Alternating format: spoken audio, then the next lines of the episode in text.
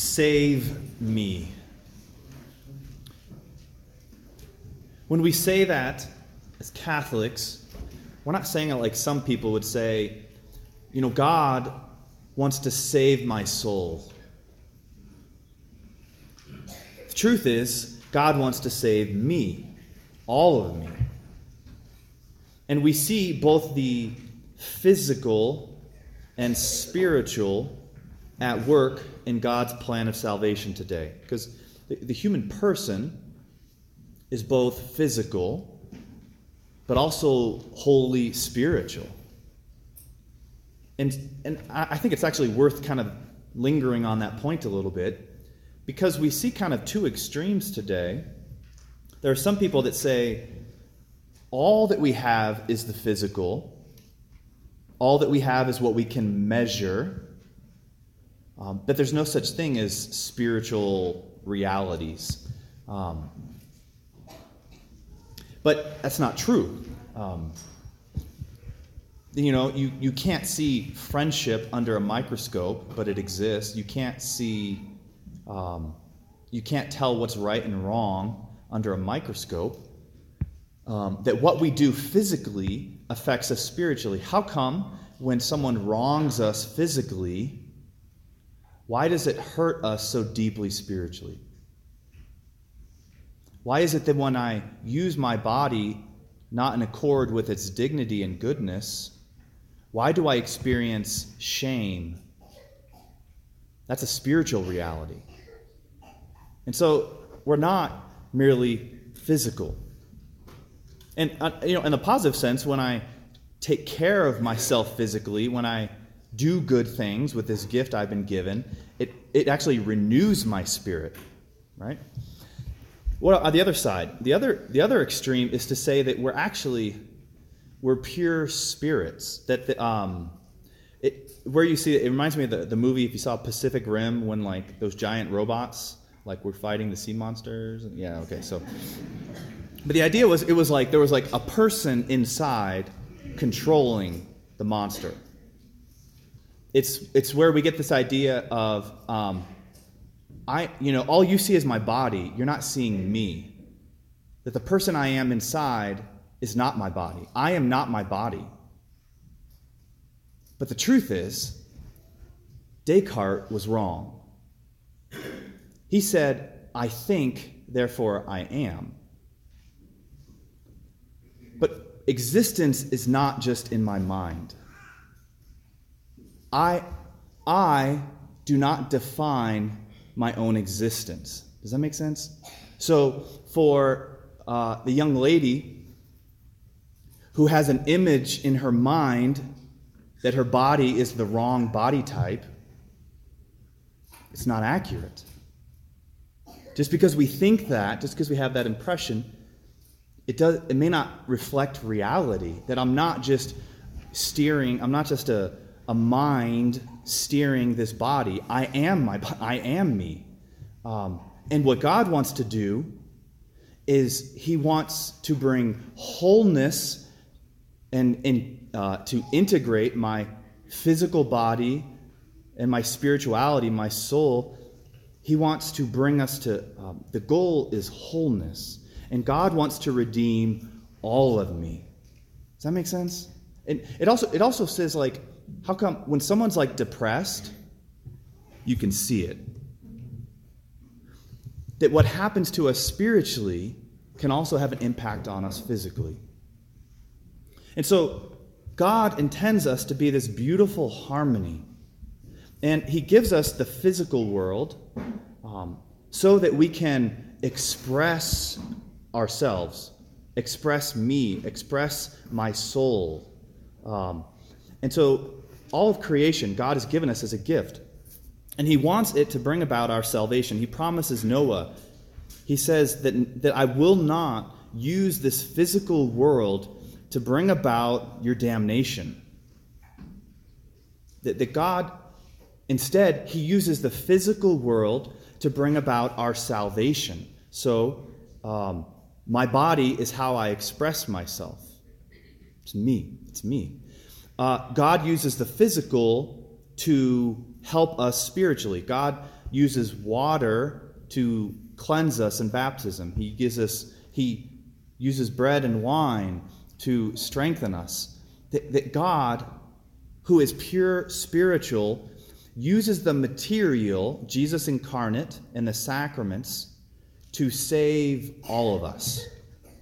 Does that make sense? That's, that's, that's what makes us Catholic. That's what makes Catholics different from other Christians, is that the incarnational principle that God, purely spirit, who cannot be affected uh, or harmed, chooses to act through the material, the person of Jesus Christ, and continue to act through the, the physical material, the sacraments, to heal and save us, body and soul in heaven. So, what part of what I'm saying there is our bodies matter, our bodies are good. Jesus cares about our bodies. God wants to save all of us. And I, and I think there's a lot of, we could probably talk for an hour about this, but I won't. Like, like there's a lot of unhealthiness. I think college students do, there's a lot of struggle with my body and not finding harmony and peace. And so Jesus is the one who wants to bring us to that, that harmony and peace. And so what does Jesus do? Today he goes out, it says the Spirit drives Jesus out to the desert for 40 days of hunger and physical difficulty. Interestingly, right before this, immediately like the verse before this, Jesus is baptized. And the Father says, You are my beloved Son, in whom I'm well pleased. And so it's like this great, beautiful high. Like, God is with me, God loves me. And then the next verse, somehow God leads Jesus out alone in the dryness, to be hungry physically, to be tempted. God, why would you do that? Why would you leave me there all alone? Why would you afflict me? Like, I hate this. But it says in 1 Peter, Jesus put to death in the flesh, he was brought to life in the spirit. That while we are both physical and spiritual, that I think a lot of times we can actually forget or overlook the spiritual because we're so consumed with the physical, right? Um, I've got so much going on. I'm busy. I'm stressed. I got to go to work. There's so much going on that I lose sight that God's with me. That God made me for happiness. God made me for freedom. God made me for good relationship with my roommates. And so, what does he want to do? God wants to, what, what happens when Jesus goes out there? It says the angels ministered to him. That, that at the end of the day, the spiritual realities are so important, and God wants to help us spiritually to help all of us. That when someone comes to me with an eating issue, the problem's not physical. When someone comes to me talking about harming themselves, the problem's not physical, but it involves the physical. The problem involves the whole person. And so Jesus, in these spiritual realities coming to us through physical things, wants to bring holiness and wholeness to all of us. And so, how does that happen? Interestingly, we see Jesus in the desert, feeling alone, dry, and he's tempted. So, I, I want to, God wants to teach us things spiritually through temptation. Uh, St. John Chrysostom says that God tempts us for five reasons. Um, one, he says that when I'm tempted, God shows me that I've become stronger. Like, um, like, a, like a runner in a race. If I don't push myself, I don't know how, it, I don't know how strong I am. It, when you're lifting weights, every now and then you max out so that I know I've become stronger. But how do you measure that spiritually? Temptation.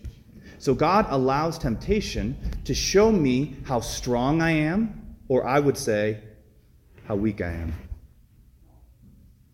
Wow, I thought I was stronger than that. And when does temptation and that failure hit us the most? Very often it's after that spiritual high. Like things are going great, everything's fine, I've been praying and everything, bam. And I feel like a failure.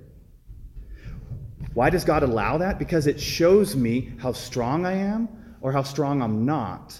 It teaches me. Secondly, St. John Chrysostom says that God allows temptation because it, it keeps us humble so as to not rely on my own gifts. You know, I'm strong enough. I can go out with my friends downtown. Shoot, it happened again. So it keeps me humble. It says, man, I'm not, I can't rely on my own, my own strength is not, you know, yeah, my boyfriend and my girlfriend, like we can hang out late at night, it's fine. Man, it humbles me and makes me more aware of where I'm actually at, which I don't need to be threatened with because God already knows. He wants me to know. So we feel like threatened, like, oh, I'm a failure. God's like, you're not a failure. I love you, and I wanted to see where you're at, and I want to do it with you. Third, why are we tempted? So that the evil one knows that we're done with him and he'll give up. Right? If we if when we fight off temptation and evil, eventually the evil one's like, it's not working anymore. I'm going to go pick on somebody else. Right? That's what he says. Fourth, so that through temptation we can become stronger. It's, it's, that, it's that grinding through of like, I hate this. This is difficult. That's why, that's why we fast during Lent. That's why, we're, that's why I'm talking about this. um, like, I, I hate sacrificing this thing. But until we're stretched, I mean, it's actually that stretching that actually that makes us stronger. And then fifth, so that through temptation we can see what our real treasures are. That, that, that when I have everything stripped away from me, it reminds me of what I really need even to live. And so God allows this time, He gives us this time so that we can reorient ourselves to turn to those spiritual helps to help us. Um, yeah. I, I received an email this morning. Um, what does this look like in real life? An email I received this morning from a woman going through divorce. This is what she said. After many years of marriage, it is my faith that I am heavily relying on to get me through the turbulence of this divorce. So many things are changing around me, but Jesus is my rock. I cannot imagine going through this without him and my Catholic faith. It doesn't mean that Jesus wasn't our rock before, but sometimes when everything else is stripped away, it reminds me of where I really receive my strength. I want to talk to you about a person I talk about about once a year because uh, I think it's so powerful. On April 30th, 1975, the Vietnamese bishop Nguyen Van Thuan was arrested by the communist government. And he ended up being in prison for 13 years. And so at first, the guards would come to him, um, but then they realized that he was converting the guard at his door so they said, We're going to uh, rotate the guards. That way he can't do it. Well, he converted all the guards. So they said, We're going to put you in solitary confinement, where he spent nine years in solitary confinement, where a person goes crazy. We were made for relationship, and when we live in isolation, we, we shut down. And so there he is, uh, alone, um, hungry, cold. And his the faithful followers, they had been uh, kind of sneaking in uh, wine that was his medicine. He needs this medicine for his stomach. And in the palm of his hand, with a few crumbs of bread, three drops of wine, and one drop of water, he would celebrate Mass. And he said that in the midst of that nine years, he had some of the most intimate moments of prayer in his life.